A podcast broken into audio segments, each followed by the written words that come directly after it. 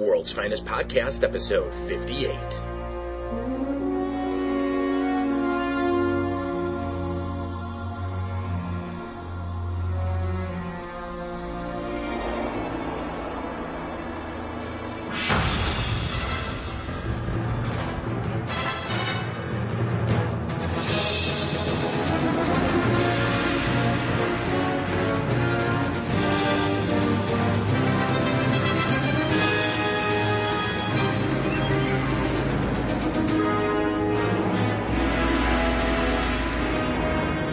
I am your host, James Doe, and if you're listening to this on Wednesday, then I'm about uh, 35,000 feet above sea level right now, traveling to Alaska. So I'll hand the uh, mic over to, hey, my co-host, Mike. Hello. Uh, let's see. Did we talk about episode 325? Yeah, we did. Oh, just in case anybody missed it, uh, go to earth2.net, earth-number2.net.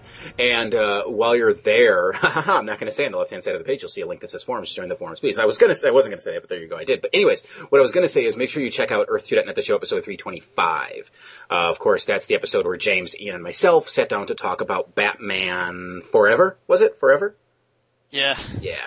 Um, it went up, uh, this past Saturday, so by the time this airs, like 10 days back, it may not be on the front page anymore. You might have to go into the Earth2.net archives, but, uh, make sure you go and check that out. It's about, uh, maybe like two hours and 30 minutes, two hours, 45 minutes, something like that, but it's a real good show. It really is. It, it was such a blast to record and, you know, it's, you know, the longer shows, I always dread editing them, but I had a ball editing that show. It was awesome. Just listening back to that whole thing. So yeah, make sure you guys do that. Yeah. Oh, I just, I can't wait till we get to, uh, the next film. And I use the, I use the word film very loosely there. Yeah, I really am looking forward to that because I haven't seen that that movie in like forever. And the best part is, is uh, I believe I have to double check, but I believe I can use the Watch It Now feature on Netflix, so I don't actually have to waste one of my selections and have the disc sent to me. You know, I can just sit there and watch it right on my screen at my leisure. You know, and yeah, yeah, so that'll be good. That'll be good. Yeah, I don't know when we're gonna get to that. Hopefully soon. I'm hoping before the summer actually ends because once you know the summer's over, you know James is back in school. Um, I don't know what Ian's doing. You know what I'm saying? I know yeah. things will pick up for me. So yeah, yeah, we pretty much have to get it done before the summer's over, or we won't get it done until like Christmas time. Which is funny because I wanted the whole series done by Christmas 08. I don't I don't know if I ever actually said that on the air. I might have said it to you and uh. Ian though. But I wanted to time it so that our review of The Dark Knight came out right around the same time the DVD was being released. Whoopsie. but okay, uh, unless there's anything else, let's just get into some emails. Alrighty. First one's from Tim, who writes, Greetings, Mike and James. I just finished listening to episode 325 of Earth2.net show. There you go. And all I, all I can say is kudos. Like Ian, this was the first Batman movie I ever saw. And even when I was a kid, I knew how bad it was. I personally agree with James on the grading scale and his opinion of I fucking hate this movie that was said roughly 19 minutes and 52 seconds into the show. if that's, if that's how bad James thinks this is, I can't wait to hear his hatred that burns with a thousand hells for Batman and Robin. Right on, my friend, right on. Mike, your grade, that was unexpected, as well as the anatomy references, but I'll let them pass because of the worst slip in the history of any Earth2.net podcast. Yeah, yeah. And you know what? I'm not even gonna say it. He says it in the email here, but I'm not gonna say it. Listen to the episode. You'll know what it is when you, it was an accident, I swear. hey, so was, uh, you know, Barbara cares deeply for Dick. so there. Anyway. Yeah. Uh, now James and Ian should just be careful never to say anything as embarrassing. And Well, hang on, let me let me jump in here. I was thinking about this the other day. Once we get past hell, it might be over. I, I mean, besides us doing Batman and Robin, I don't know if there's going to be any more accidental snicker snicker. He said dick jokes. I mean, Nightwing only makes one more very brief cameo, so there'd be no reason to bring up Dick Grayson on on WFP, and I'm kind of sad about that. I mean, I like making those immature jokes. I'm sure all our listeners named Richard have long fled the show, but well, know, there's there is Teen Titans. Oh, you just made my day, sir. Anyway, um, pertaining to WFP, though, I, I am surprised to hear that you like Static. I may or may not have somehow obtained the DCAU crossovers.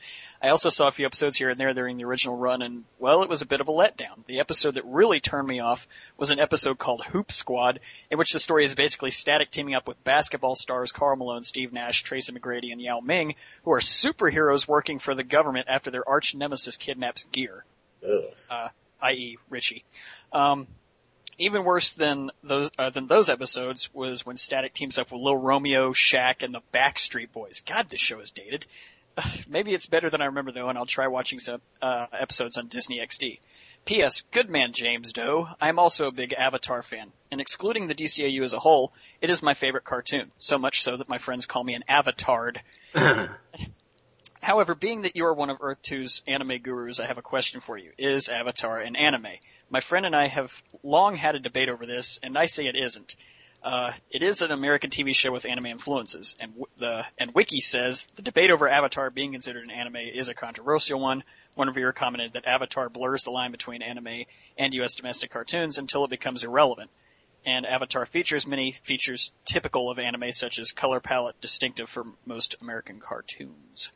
It's not an anime, but like Wiki says, it, it has so many anime influences that I wouldn't really bat an eye if I was in Best Buy and I saw the Avatar season sets over in the anime section.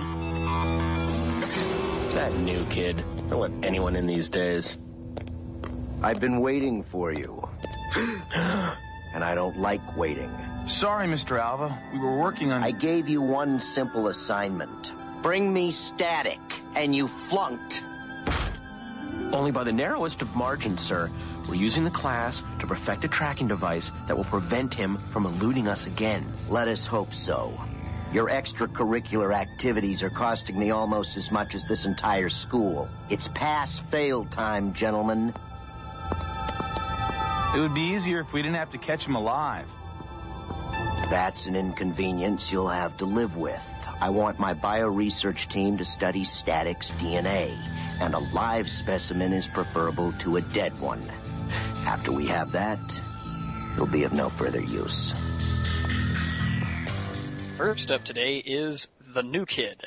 Uh, Virgil has been accepted to an extremely prestigious science school, and while he's there, he meets a pleasant young lady named Daisy. Unfortunately, his teachers are a couple of upperclassmen douchebags who tricked him and locked him out of the building earlier. Uh, one is named Mr. Specs, and the other is Mr. Trapper. Later that night, uh, Static's fighting this robot out on the street that seems to be randomly just blasting shit up. Uh, but it turns out in the end that it's a robotic battle armor suit worn by one of the upperclassmen dickheads. Uh, so the guy manages to elude Static and uh, vows to get him next uh, next time gadget. next time. Anyway, uh, the next uh, next day, they, the two of them force Static's class to. Uh, uh, his class is only four students, so they, he forces them to build them uh, this eye that will register any electromagnetic energy source and allow it to be tracked. Uh, so they of course need this to capture Static. Well, after the two guys leave the room, they go back to their office, and it turns out that Edwin Alva is the one who wants them to uh, capture Static for bioresearch. Uh, Daisy also informs Virgil later on that, uh, you know, after they finish building the electromagnetic tracker, that Alva is the head of the institute and he funds everything. Uh, so Virgil and Daisy sneak into the two upperclassmen's laboratory and they find that they've uploaded Virgil's program that he made for this, uh, the electromagnetic eye into this utter monstrosity called the Alva machine. Creative.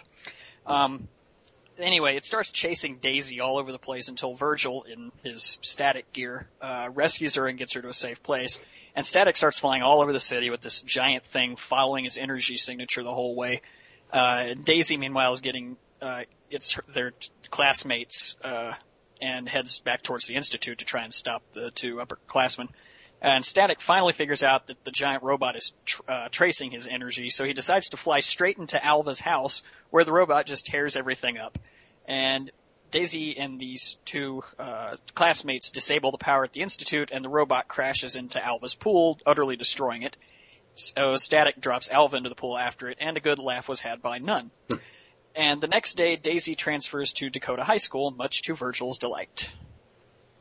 this episode sucked so badly. Um, really, I, I just had that really long summary there, but I can sum it up by this. Terrible, bland, cliched villains led by an even, even more laughably cliched villain. Do you agree or disagree? I disagree. Was it because of Daisy? Because that was one of the few things I actually liked about this episode. I think the character has a lot of potential. Yeah, I mean, in uh, let's see, uh, there's an episode, there's another episode where she kind of plays a bigger role. I think it might be Winds of Change. What's the one where uh, what's the what's the one where Richie and Static start getting on each other's nerves? Yeah, Winds of Change. Yeah, like in that one, eh, I don't know, she's kind of getting under my skin, but yeah, I, I like her here. I, I think she's a nice addition to the cast, and I'm really hoping like she finds out that they bring her in on the secret. I don't know. I don't know if that's going to happen. And I want to be surprised. Um, but okay, here, here's here's what I was really kind of liking about this episode here. You know, I like the idea of Alva running the school. I mean, it's a little cliched for the big bad villain to be running the corporation or the, in this case, the school or whatever. But I mean, here's a guy that has this mad on for static. And so it makes sense for him to be funding a school where he brings all these geniuses together and then he could use said geniuses to create tech that he can then either use against static or sell, you know, patent and sell and all this and that. It's very smarmy. It's kind of a cool idea and I like it. Um, what I also dug about this show is that they're showing static using his brain. And I don't mean that as in Virgil smart and let's send him to a smart kid school. It's the way static beat the cronies and Alva. Mm-hmm. You know, he didn't do it by throwing punches or static electricity or whatever the hell his power is at the robot. Sure, he tried, but it didn't work. I mean, he used his brain and he's like, motherfucker, this thing's tracking me because I made the goddamn tracking device that they put in this thing. And I, since I can't blow this up because it's, what did he say? It was coated in ceramic or something. Yeah. So, so it's insulated. So I know what I'm going to do. I'm going to Alva's and it's going to follow me there and it's going to destroy his house. and that forces the, the two douchebags who are controlling it to, you know, shut down. And, you know, I think there's a neat little standoff where Static basically has Alva in front of him as a human shield.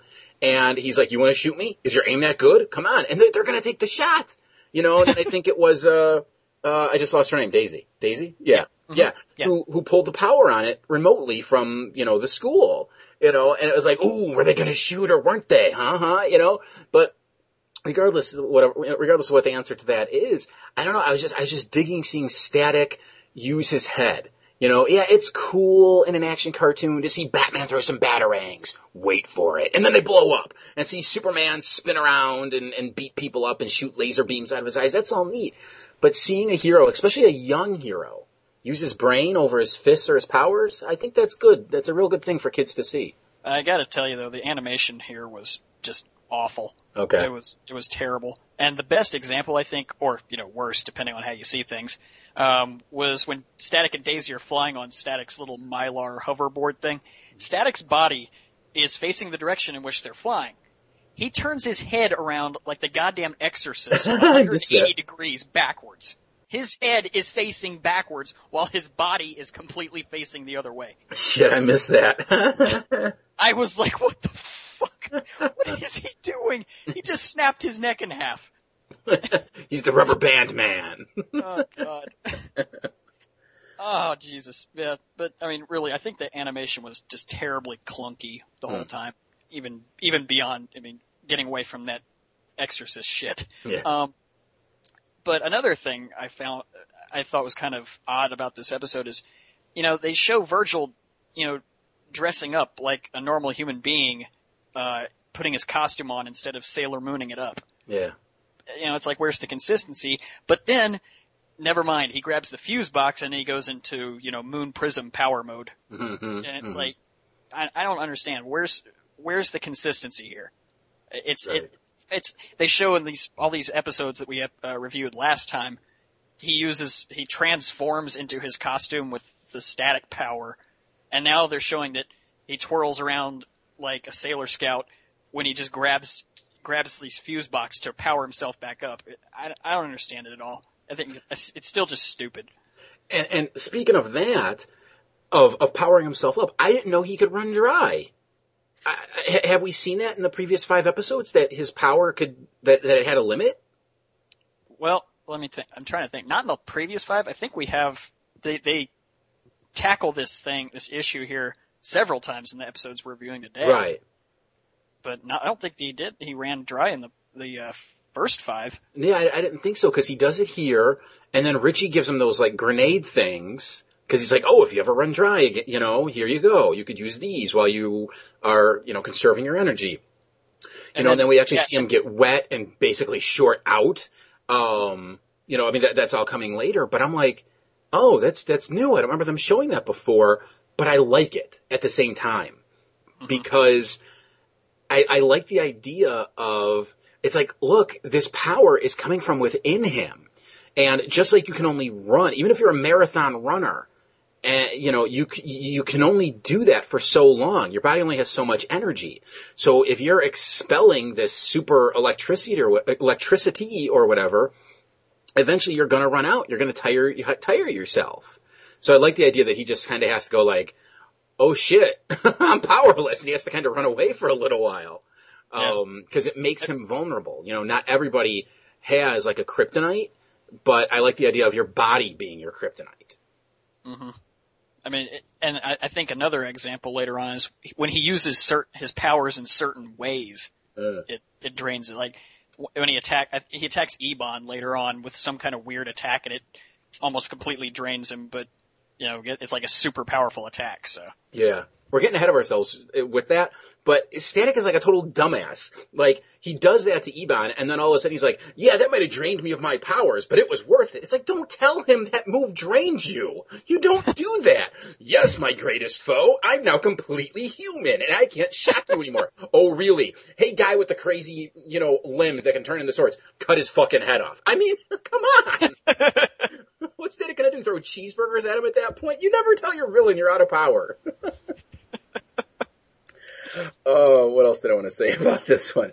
Um, this was one of those episodes that, you know, again, I'm not going to claim this is a great episode. I'm just going to claim it's a better than average, you know, sort of good episode, but it's one of the ones I just found myself watching it.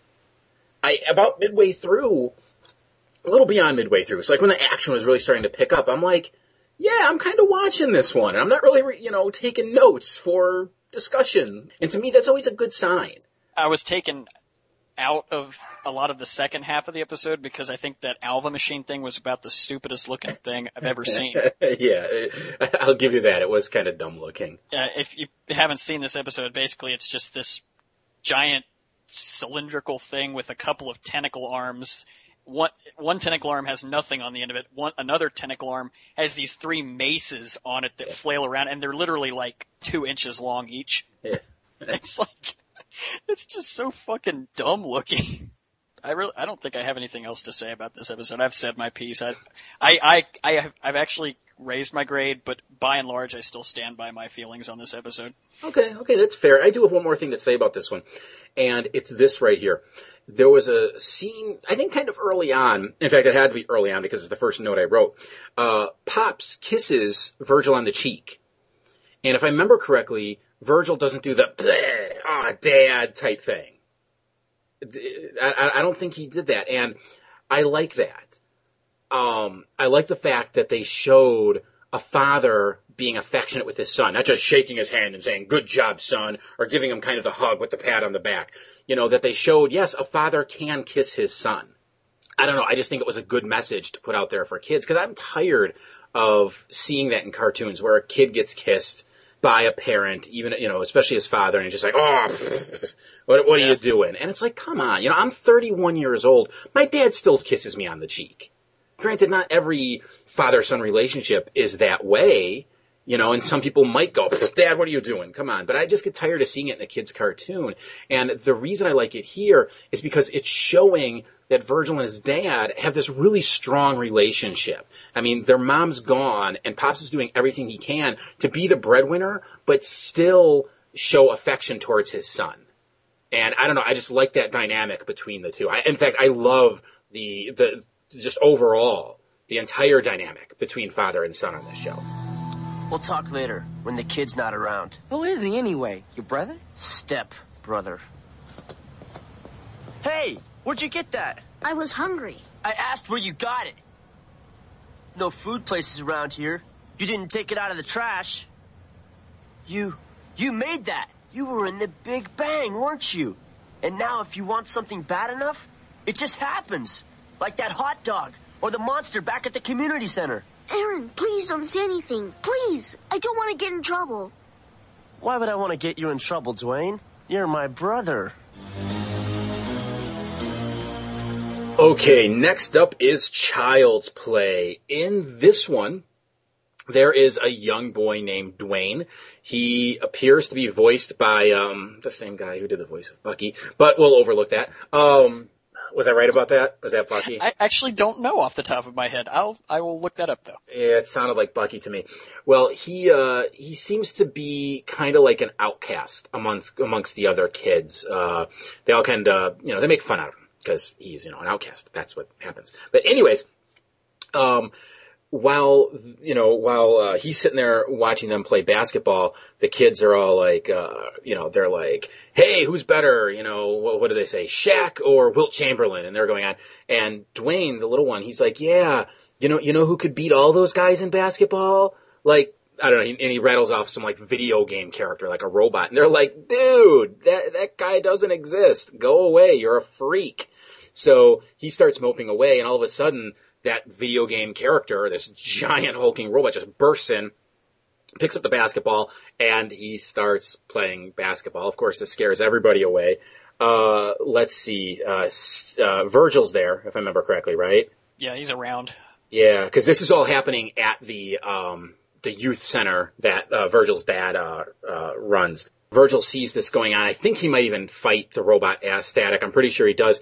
And, uh, what he notices is that he's not really affecting it with his charges. And he's like, this is kind of weird.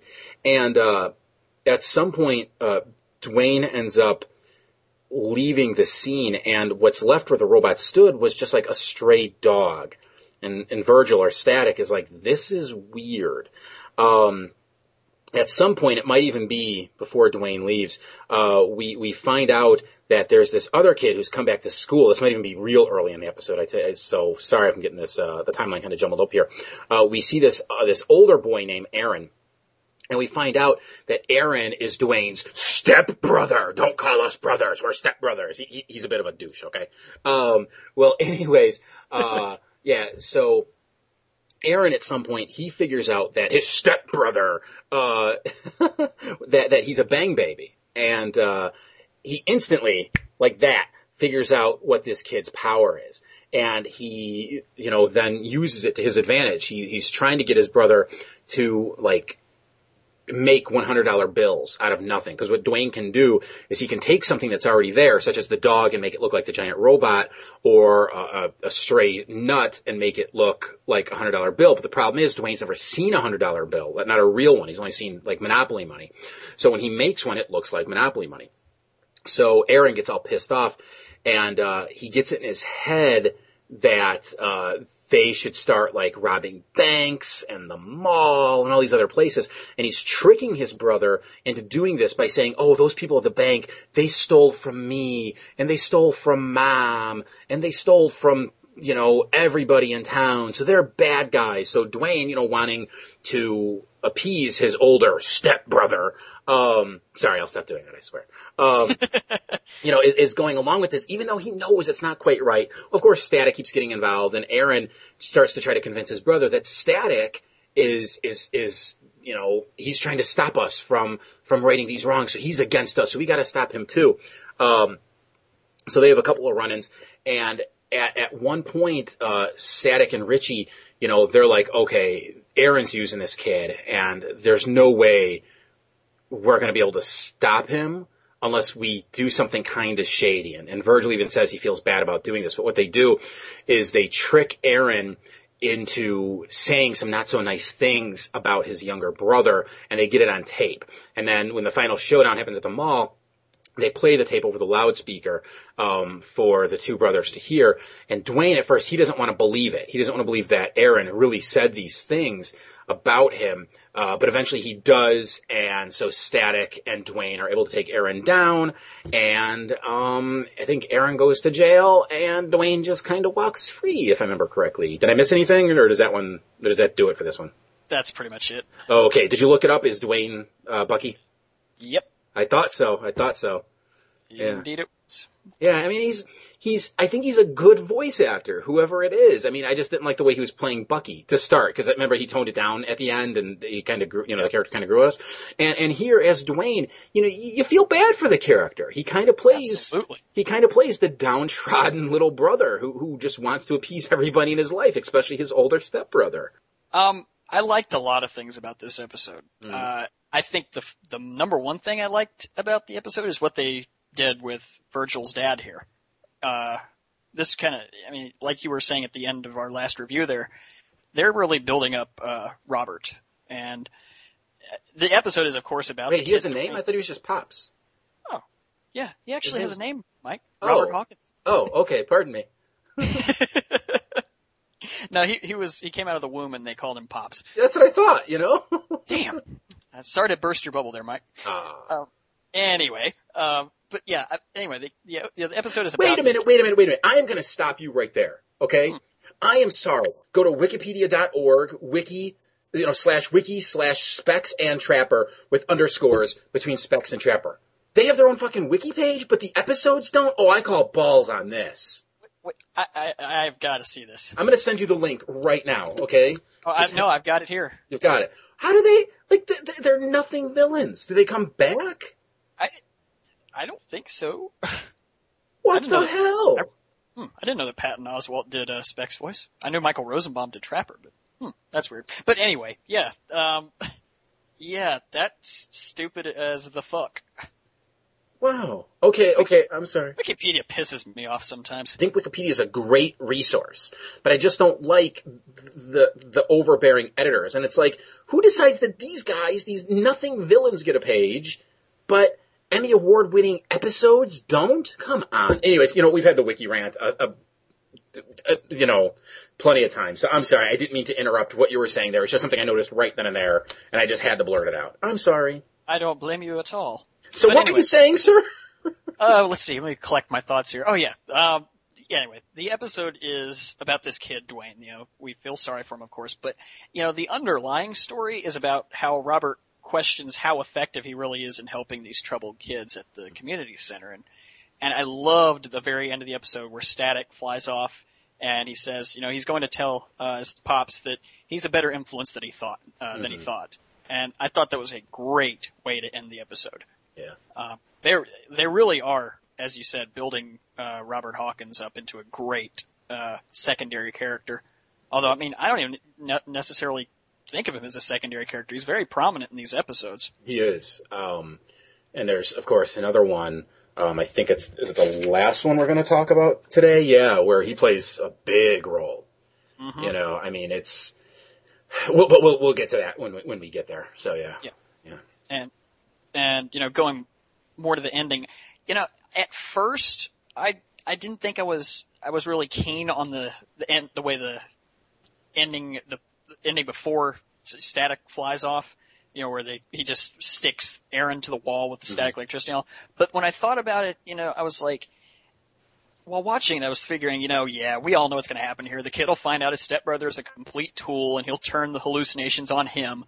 But instead, he does the exact opposite. He does nothing, and he says, you know, I don't know what I should do, so I'm going to wait. And I like that. I really do because it's not it is not something you're going to expect at all. Yeah. Um, and I think it fits his his character because he's so introverted, and that just seems like something that kid would do. Yeah. So I was really digging that on sec on my second viewing of the episode. Well, what I liked about it was, you know, there's not much Static can do to Aaron. I Yeah. mean, Aaron's not the one with superpowers. So he really can't beat him up. So all he can do is like boom and and do the static cling thing to the wall and and leave him for the cops. You know, so I really enjoyed that aspect of it. You know, where he's like, look, this, this is all I can do, but dude, oh, I still want to kick the shit out of you. You know? Yeah, I don't. I I really don't have many complaints about the episode, except I think that again the animation was pretty clunky, but that's really all I can say about it. I just overall the episode, I think the animation wasn't all that great. But I mean, like we we spoke of previously, this is the first time we see Static get doused with water, and it it you know it doesn't seem like it just nullifies his powers, but it also weakens him. hmm So you know, I just wonder what is how does he shower or bathe? You know. Thank you. I was thinking about that because, you know, in another, you know, in an episode down the line, I think it's Winds of Change, he gets really wet and he causes that, he has that huge burst. That's that, it's, it's like, it's like a quarter mile, just static bubble that forms around him, you know? And that mm-hmm. really got me thinking exactly what you just said. How the hell does he take a shower? You know, how does he do anything? You know, I, I mean, it sounds silly, but how does he swim for, for gym class? You know, how does he, what happens if he sweats too much? What happens if he pees on his foot? I mean, what happens? You know, can he drink anything? When you, when you, when you bring this up, it raises too many questions. But, uh, my biggest gripe with this one though is, um, and I, and I brought this up during the, the synopsis of it was Aaron and Static, but specifically Aaron makes a huge leap in logic when he figures out what his brother's powers or power is. I mean, he, like he sees something happen once, and all these, all of a sudden he's like, "Oh my god, you can create anything out of your imagination. You can warp reality." Da da da da da. And he's just like totally just like info dumps. All you know, he just it's just all exposition, and it's like, yeah, we kind of figured it out. We're not dumb. We don't need you to tell us, you know. But the fact that he figured it out just like that, that really hurt this episode for me. I mean, to the point where it was one of those things where it's like, I think I would take a point off for that because it just it just he figures it out way too easily. It's not like you know he sees his brother shooting fire out of his hands and he's like, oh, I, I understand what your power is. It's like this is kind of an out there power, being able to warp reality like that, and you just figure it out by seeing him do it once. Uh, I don't think so. Yeah, I don't disagree with you. yeah. Um, now I have to bring something up though. Okay. Early on in the episode, uh, uh, what was his name? Dwayne. Yeah. Was was watching those kids play basketball, and the first guy uh, starts talking about how you know Wilt Chamberlain was great because he scored 100 points in a game, blah blah blah blah, and the kid starts boasting about how his granddad told him this, and then he says even grandma knew about him too. Wilt Chamberlain famously claims he slept with over 20,000 women, and then they drop this line about even grandma knew who Wilt Chamberlain was, and I'm like, is that what they were getting at? I'm, I'm, really thinking grandma, wink wink. Mhm. Anyways, what else do you want to say about this one? I don't really have anything else to say. I, I, I think overall I really, really dug this episode. hmm Yeah. Uh, you know? I, I do have one more thing to say about this one. I thought I was done. But another thing that kind of bothered me about this one was what could and could not affect the creatures that were created. Like, they could be hit with objects, but static's power wouldn't affect them or it would go right through them. And it's like, why isn't there any consistency? Either these things are intangible or they're not. And you can't tell me that the boy was making them intangible for that split second so the power wouldn't affect them or it would go through them. But he wasn't doing that when they were getting hit with girders and having shit dropped on them. You know, if, if the, if these creatures are tangible enough to grab the door on a bank vault and rip it off, then they're tangible enough to hurt or at least hit with, with static's power. So I, I that, that kind of bothered me a lot, if you want the truth. Well, I mean, it, they pretty much wrote themselves into a corner with it because if you make it just intangible, then it can't bust the bank vault open. But if you make it tangible, then it should be able to be affected by the powers. Either way, they're screwed. My dad, sometimes, you know, I'm so embarrassed. Will you stop? My pops hates hip hop too. It's not a black white thing, it's an old thing. As far as I'm concerned, this whole thing is squashed. Time to get minty fresh. Down the hall, right? Yeah. And now I see why Richie acts like a hood, Maggie. That kid's a bad influence. All his kind are. Keep your voice down. It's bad enough I gotta deal with them all day long. Now one of them's in my house. Next up is Sons of the Fathers. And before I even summarize this episode, I think it's safe to say that if you've never seen Static Shock or only a scant few episodes of it, this is probably one of the episodes you know about anyway. Yep. So I want to say before you say anything else, I believe this is the first episode of Static I ever saw, or at the very least, it was the first one I remember seeing. I know it's not the first one I saw, but it's definitely the, the one I remembered above and beyond any of the non, you know, Batman, Green Lantern crossover things. Yeah. So, anyway, um, the breed start attacking a mall, and you know, after all is said and done, Static's able to apprehend Talon, the uh, bird girl, and get her arrested. So, at his house, Virgil and Richie are just hanging out later, and uh, Virgil notices Richie acting kind of strange. He uh, he calls Robert pops and acts as if Virgil's sister is his sister too. And she actually, Sharon actually complains about Richie spending so much time at their place. And later, Virgil is just laying there and he asks Richie why they never go to his house to hang out. And Richie just kind of fumbles around and he doesn't even know what to say because he, you know, Virgil's right. They've never hung out at his, at his house before. So Richie reluctantly invites him over on a Friday night. And there's a reason he picks this specific night because he thinks his father is working the night shift at his job and he won't be at the house. Unfortunately, however, the shift was canceled and he comes home, sees Virgil, and is immediately appalled. The dude is an unapologetic, 100% racist. He refuses to look Virgil in the eyes, he demeans him in front of Richie, and he makes outright racist remarks about his kind. Hang on, hang on, I want to jump in there real quick for anybody who hasn't seen this episode. That's actually dialogue from there. So don't think James was just referring to Africans, African Americans as his kind. No, that, that's something Richie's dad says. So no hate mail. No hate mail. yes, please. I'm, I'm not a racist at all. anyway, yeah, Virgil at first thinks it's just an old young divide and not a black and white thing, but later he overhears the dude yelling about, you know, a black kid being in his house to Richie's mom and, you know, he leaves. He, you know, he can't, he doesn't want to be there to, to he doesn't have to listen to this shit, so. Richie in turn just goes off on his dad, screaming at him, saying he hates him, and flat out calls him a stupid racist. And the next day, Virgil's dad asks him if he's all right because you know when apparently when this isn't seen on screen, but Virgil when he got home had a really long chat with uh, Robert and uh, you know about what happened. And the next day, Robert speaks very highly of Richie, saying that you know he's a great kid and he made up his mind not to be like his father, and that he needs Virgil's friendship now more than ever. At this point, Richie's mom calls Virgil asking if he knows where Richie is because he's apparently run away from home. And unbeknownst to any of them, Richie is wandering the streets and gets accosted by uh, Carmadillo, I think was his name, and some freak mutant buddy of his, but he manages to get away. And Richie's dad has to go ask for Robert's help, but, you know, his his attitude won't let him hear the, you know, the sound advice that Robert's giving him. But you know, he eventually reluctantly agrees to go with Robert to check out some places where Richie might have gone. And Static ends up getting in contact with Richie over the shock box thing. But Ebon overhears them when they meet up and he kidnaps Richie uh, when Static goes off to save some people from a fire. Now, meanwhile, uh, Richie's dad and Robert check out some. Uh, what was it? It was just some kind of shady place where runaways gather. I don't know. I had I had the feeling that it was like a crack house.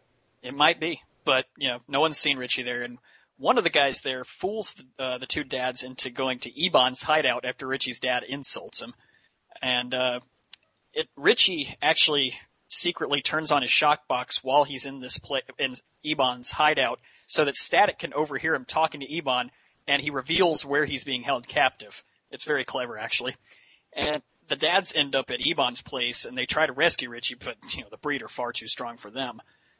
But, you know, luckily Static shows up and they end up beating them and rescuing Richie and Richie's dad, you know, apologizes to him and, you know, the next day he takes Richie and Virgil to a comic book convention and that's where it ends. And it's revealed the dad is a homophobe. I mean, right at the end, they reveal that the dad's a homophobe too. Cause they start talking about, you know, seeing everybody in costume, including some of the guys, and then Richie's all like, let's surprise him with that one when we get there. It's like, okay, so not only is it racist, he hates gays. Does it really shock you?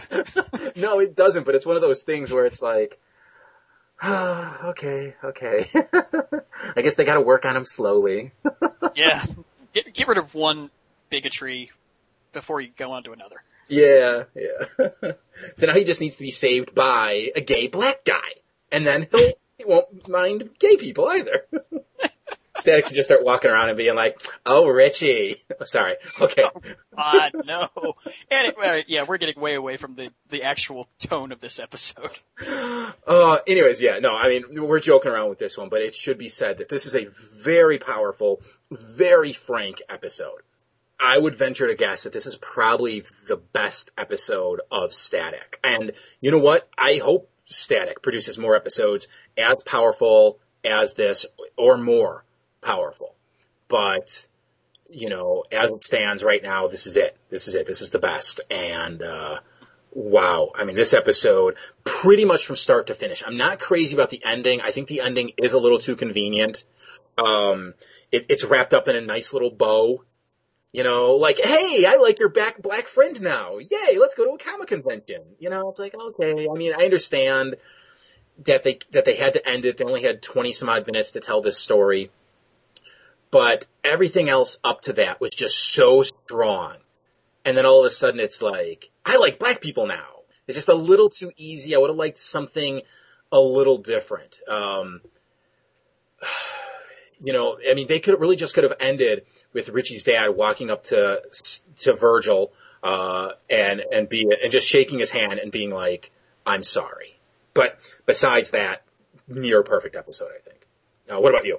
I pretty much agree with everything you said there. This, this is this episode, I think, is the best example of how awesome this show can be. Mm-hmm. Is it tackles you know really very real problems in society and it doesn't sugarcoat it. In this episode, the words racism and racist are uttered several times. Mm-hmm. They don't they don't sugarcoat it at all. Um, but you know, I, I hear what you're saying about the convenience of the ending of the episode. But if you if you remember, the the the end of the episode actually accomplishes something else because if you you know getting away from the big theme of the episode, Robert has a look on his face at the end of the episode that makes you wonder if he's figured out who Static really is. Really? What? How so? Remember when Stat, uh, Static is there and he says, kind of brings a tear to your eye, doesn't it? Or whatever he says. Oh yeah. Robert's like, do your parents know where you are, young man? And then Static's like, oh, is that a scream I hear? Gotta go. Mm-hmm. And then Robert just kind of looks at him like, hmm. Mm-hmm. Yeah, because see, I, I, I don't want, don't don't confirm or deny what I'm about to say. Okay, but I've always had it in the back of my head that Static's dad and maybe even his sister did know that he was Static, that they were in on the secret. So I'm kind of waiting for that to happen. But again, don't confirm or deny that if you know. Okay. I, I, don't, I don't know for certain. So okay, but if it does happen, you know, maybe this is the point where it starts to build from. Mm-hmm. I don't know. But yeah, you're right. It, it is one of those things where it's like, hmm, maybe he does know. Yeah. Yeah. So even, you know, even though the episode was kind of abruptly ended there, at least, at least the ending accomplished possibly something there. Yeah. This is one of those episodes though, where I almost wished they hadn't used Ebon and his gang. This was sort of, sort of like jobbing out the Joker to me because it's, you really could have used any villain in this role. Any, any strong, you know, create a new villain and just make sure he's strong. We never even have to see the guy again because Ebon and his gang take such a back seat to the story. They're just there to capture Ricky and that's it. You know, and it could have been anybody. And I, I, I just wish they had used someone else because it's, there's just no, no need for them to be there. And I don't want to see, say they come off looking weak, but they don't come off as looking as strong as they did the last time we saw them either. Mm-hmm. At least I don't think so. I mean, do you disagree with that? No, I don't. I mean, yeah. it's, I, they, really, I think they probably should have just thrown Hot Streak in here. That yeah. Is his, that is his code name, right? Uh, I don't F, even know. F stop yeah. Streak, whatever the fuck his name is this yeah. week. Yeah. That's probably who they should have thrown in there. He was, they know, you know, people who've seen the first what seven episodes know Hmm. who he is. So use him. Don't job out his arch nemesis. Right, exactly. I mean, it's it's like just for a story this strong, you use you use a different villain. You don't use the main villain. That I mean, that's just that's just my opinion because they they just become background noise. I almost forgot this was an Ebon episode. You know, it's Yeah. I mean, you you were you were synopsizing it, and then you bring him back up, and I was like, oh shit, yeah, he was the villain in this one. I forgot because you know I'm I'm I, I'm so thinking of the main story and not who the villain is. You know, I don't want them to go with what'd you say his name was Carmadillo or whatever. I don't want them to go with yeah. yeah, I don't want them to go with that guy. But yeah, Hot Streak or F Stop or whatever his name is would have been perfect. You know, he's he's sort of like an upper mid carder if we're gonna continue to use wrestling terms. You know, yeah. But anyways, anyways, you know, beyond that, um, I don't know. It, this is one of those episodes where it's so good, I'm at a loss for words. Same here. I, I, I don't want to shortchange it, but I, I'm afraid that's what I'm going to do. I mean, it's like all I can say about this one is if you've never seen this episode of Static Shock, if you've never seen Sons of the Fathers, you have to find a way to see this. I mean, I'm sure it's on YouTube. You know, I'm sure you could find it online. I'm sure you could find people that have tapes of it, or I'm sure it's being rerun somewhere. But sit down and just find this one and just watch it. Just, just, just enjoy it for what it is, and it is social commentary. Mm-hmm. You know, that done right, best of all. You know, all too often we get social commentaries that are Captain Planet. But but then you get other ones like this where you're like, good god damn, how did they get away with this? You know, but then as as you're finishing that thought, you're like, thank you for getting away with this. For not pulling any punches, as you said, you know, racism is said, racist is said. I want to keep talking about this one, but for me, that that's really pretty much all I have left to say is just find this and watch this. I'm sorry, what were you going to say? I don't think you can shortchange this episode because, you know, this whole episode is it's a social commentary about racism, and you just sit there and you watch it. You just get engrossed by it. There, there's no notes you need to take about this episode. Mhm. Truthfully, there we could have not taken a single note for this episode, and we can just tell our listeners what it's about if they haven't seen it, and that's all that needs to be said. Yeah, I mean, I took three notes on this one, and they weren't even notes I really needed to take. It's just like I felt like I needed to write something, you know? Yeah. Mhm. Um, because, two, because, one was about the ending. yeah, because, you know, this is one that you can sit and watch and enjoy because it's a good episode. It's one you can sit and watch and enjoy because it's a powerful episode. And it's one you can sit and watch and enjoy because it's both of those together. Very much like Mad Love. Hey, if it weren't for those inner tubes, I would have been squashed thanks to your screw up. My screw up? Slipstream had you on the ropes, man. I saw an opening and I took it. Your opening nearly killed me. Oh, maybe you would have preferred to have Daisy there instead? At least Daisy doesn't bombard me with a bunch of dumb schedules and training, and look what I build every day. Whoa, what are you saying? What am I saying? I'm saying chill out, back off, and quit bugging me. Oh. Oh, okay. Well, in that case, I am out of the bug business forever.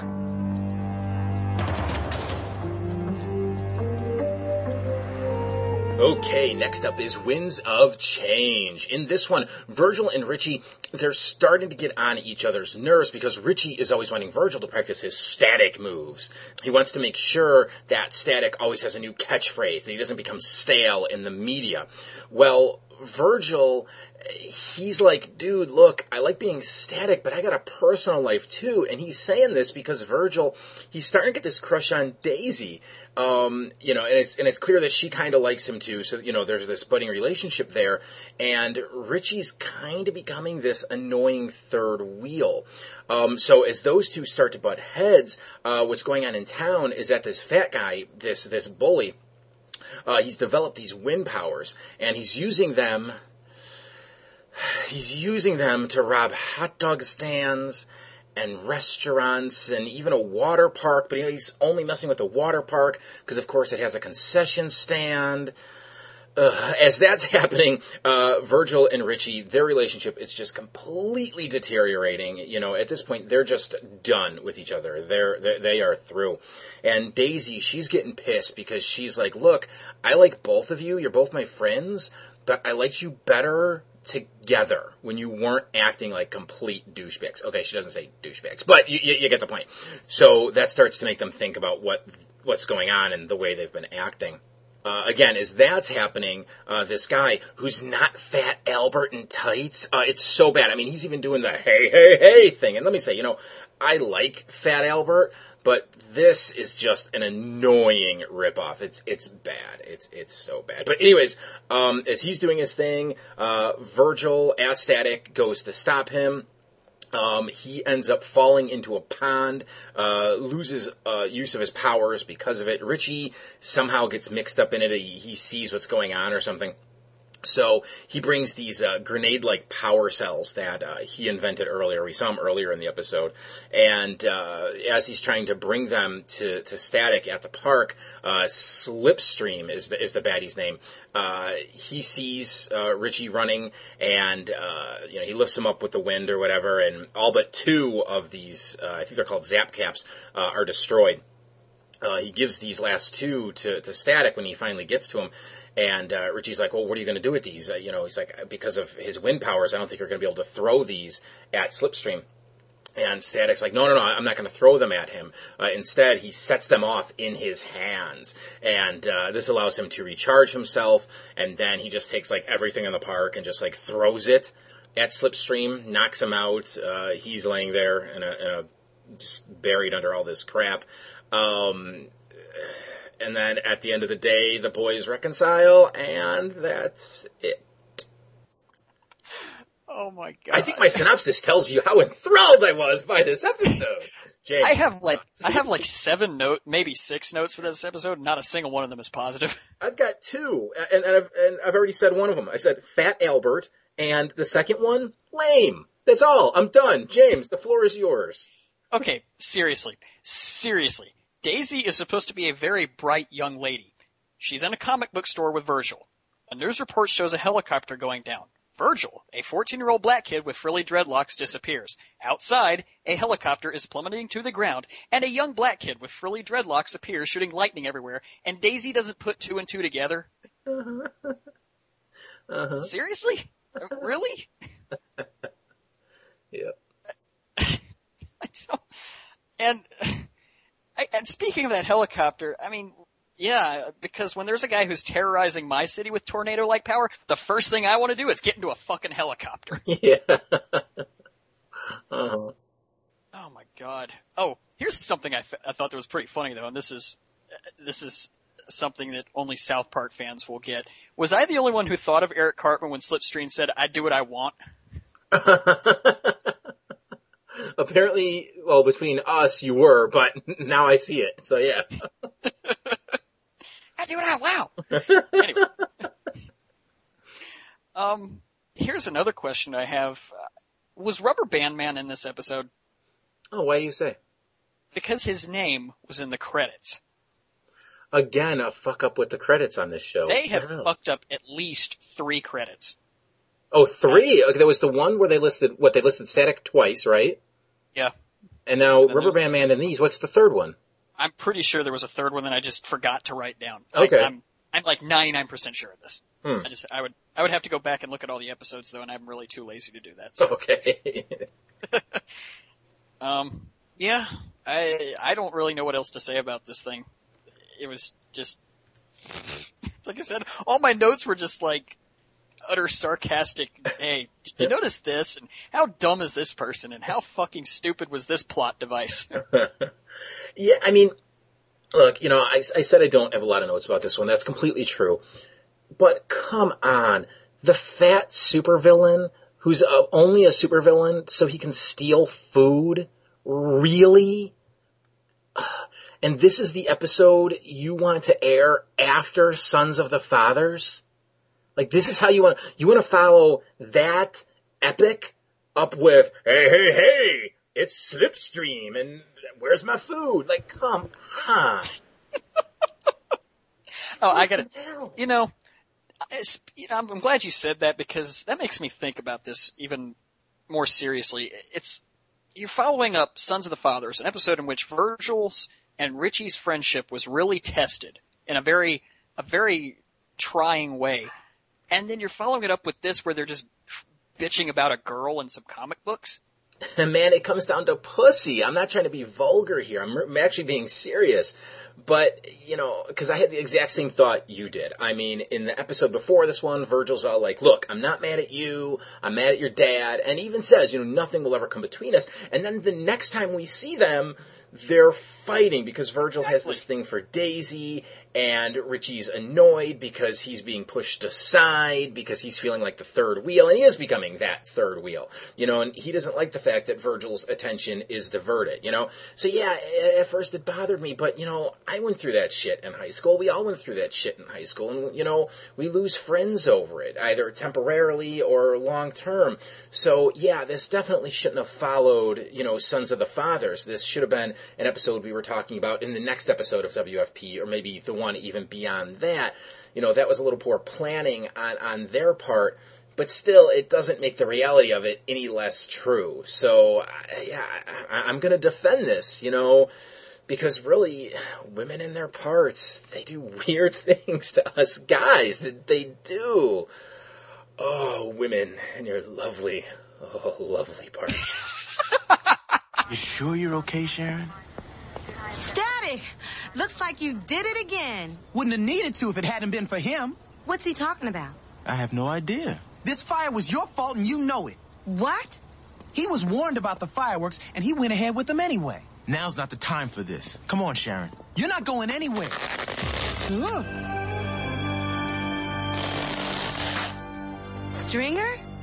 Try Rubber Band Man. And lastly up today is Bent Out of Shape. Uh, Virgil, Daisy, Richie, and Sharon go to a concert for some guy, uh, some guy called Stringer, um, but the show sells out. And Sharon, however, reveals that she is dating Stringer, and she gets them backstage. And before Stringer goes on stage, his his stage manager warns him that the pyrotechnics are far too dangerous to use on a stage this small. They've never ever been in a place this small and used pyrotechnics. It's just not safe at all but Stringer refuses to remove him from the show because he's like, you know, my fans deserve everything and blah, blah, blah, blah, blah.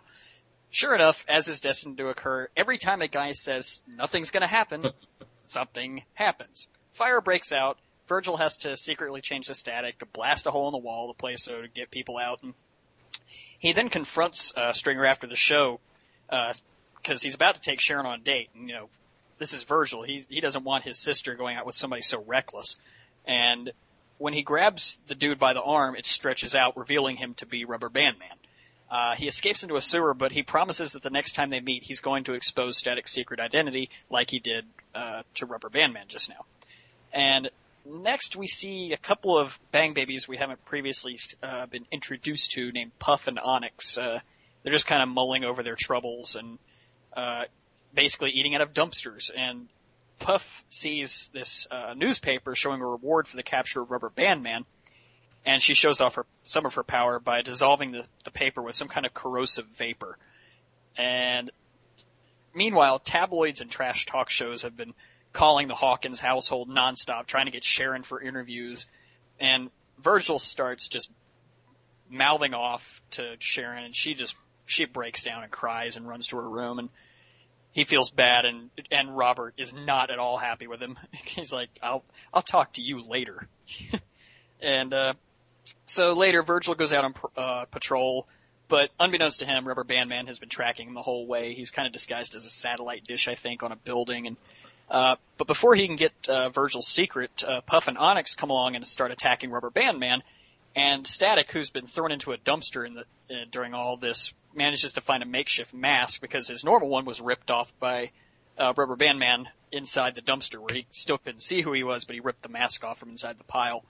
And he tries to stop Puff and Onyx, but Puff easily dispatches him, dissolves his little mylar board thing, and uh, Rubber Band Man goes to see Sharon, who pleads with him to do the uh, to do his time in jail, and so he can get out eventually and act and have a normal life. And Sharon ends up calling her dad, who, unhappy as he is, uh, you know, he begrudgingly agrees to call a friend of his who's a cop to try and help in some way. And Virgil arrives home with Richie, and Sharon tries her best to keep Virgil from finding out the Rubber Band Man is there.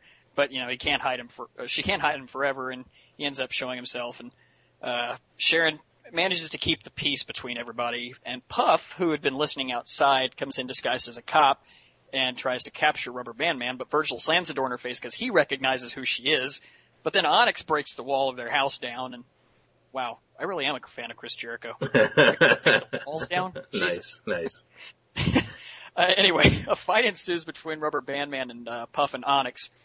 Uh, but Puff act- has, shows that she has there's more to her powers uh, still. She uses a she makes a knockout gas that causes Rubber Band Man to collapse, and Static flies in and starts blasting at Onyx and Rubber Band Man, and they fall into underneath a bleacher section outside, and Puff jumps in, and she, but she like causes her own, you know, defeat by collapsing the bleacher set on top of herself by dissolving all the support beams, and Rubber Band Man manages to get out of the rubble, and he's about to fight Static, but Sharon runs up and you know just just tells doesn't say anything, but she's like, she has this look on her face, just to say stop, just remind. I'm trying to remind you of what you have to live for now, and Rubber Band Man actually chooses the high road. He and Static they they they don't fight. They dig the two would-be bounty hunters out of the rubble, and Rubber Band Man turns himself in, and that's pretty much it. Yeah.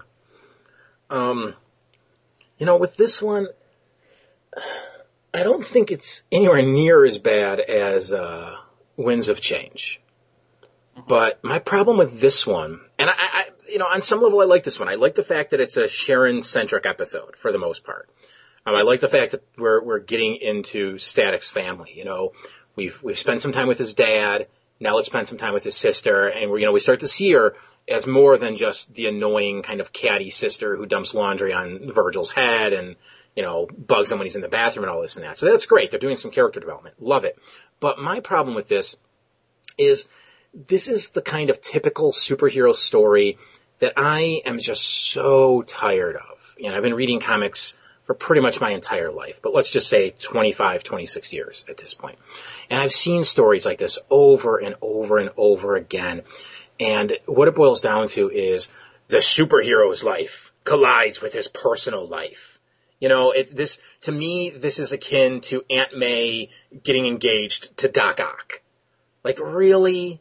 Like, of all the millions of people in New York City, Dr. Otto Octavius starts getting the hots for Aunt May? Like, come, come on, you know what I mean? And that, that's what's happening here. You know, Sharon just starts happening to date Rubber Band Man, and then Virgil's got to get involved with it. I just, I just don't like that aspect of superhero storytelling when, when the worlds collide like that. It's just, it's too coincidental. I understand stories are fueled by coincidence, but it, it gets to a point where something can be too coincidental.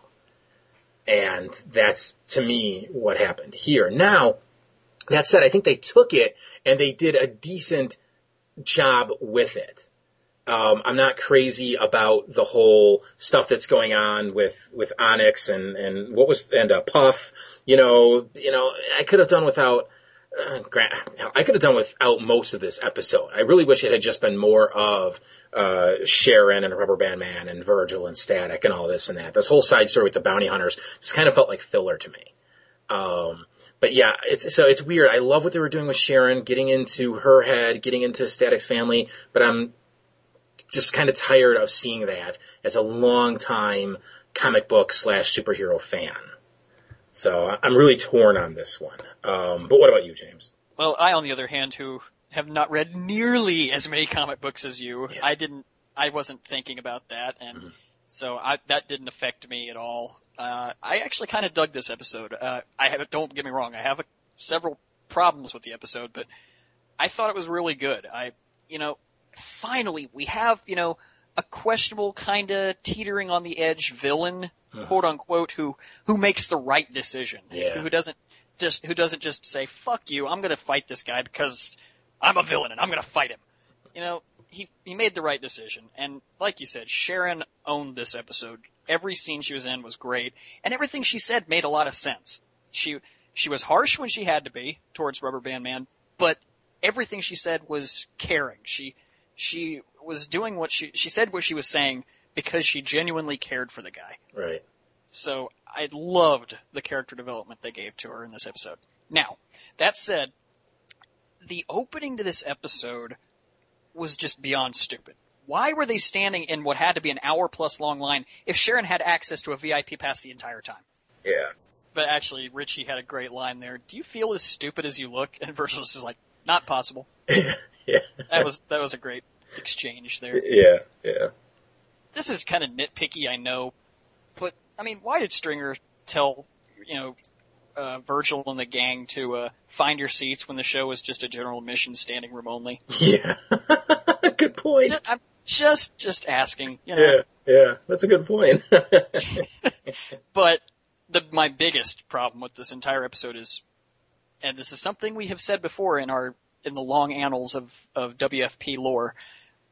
Attempted murder carries only a few months sentence. Mm-hmm, mm-hmm.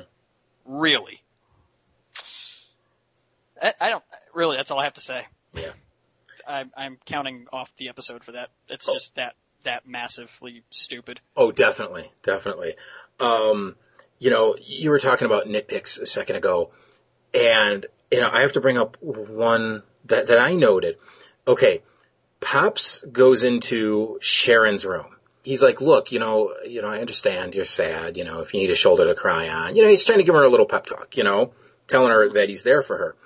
Then Rubber Band Man slips into her room after her dad leaves. Then she, how does it play out? She gets on the phone and starts talking to her dad. Something happens where all of a sudden she's calling her dad at work, but I got the impression it was only like five minutes later. Yeah, So they, How did he leave and get to work so quick? And why is he going to work that late Oh. at night anyways? oh yeah, you're right. I mean, maybe a lot of time passed, but it really felt like it was just a couple of minutes. Yeah, it was. That that conversation that she and Rubber Band Man have in her room was only like two minutes long. Yeah, and then they're calling the dad at work. I understand they had to get him out of the house. But then the whole thing, their whole exchange, I don't know, should have happened over the phone and they just could have added a line like, I'm sorry I can't be there for you, you know? You know? I I'm just- sorry I I, have thought- to work late. I'm sorry, what were you gonna say? Oh, I'm sorry. I, I just thought I I was thinking maybe there was a a, a, uh fade out fade in between the conversation and her making the call. I really don't remember. I'm just you know proffering this out there. Yeah, there Uh, might have been. I'll, I, what I'll do is when I'm, you know, getting the sound clips, uh, when I'm finalizing the episode, I'll look at it again and see how that scene played out. But I really get the feeling like it was just one thing to the next. I don't remember there being any sort of fade out. Well, uh, one part of your your criticism there actually still stands because why would he be going to a community center at like God knows what time at night? Like Right. Ten thirty at night. Right. I mean, yeah, someone could claim, oh, he's doing some paperwork, but eh, I don't quite buy it, you know?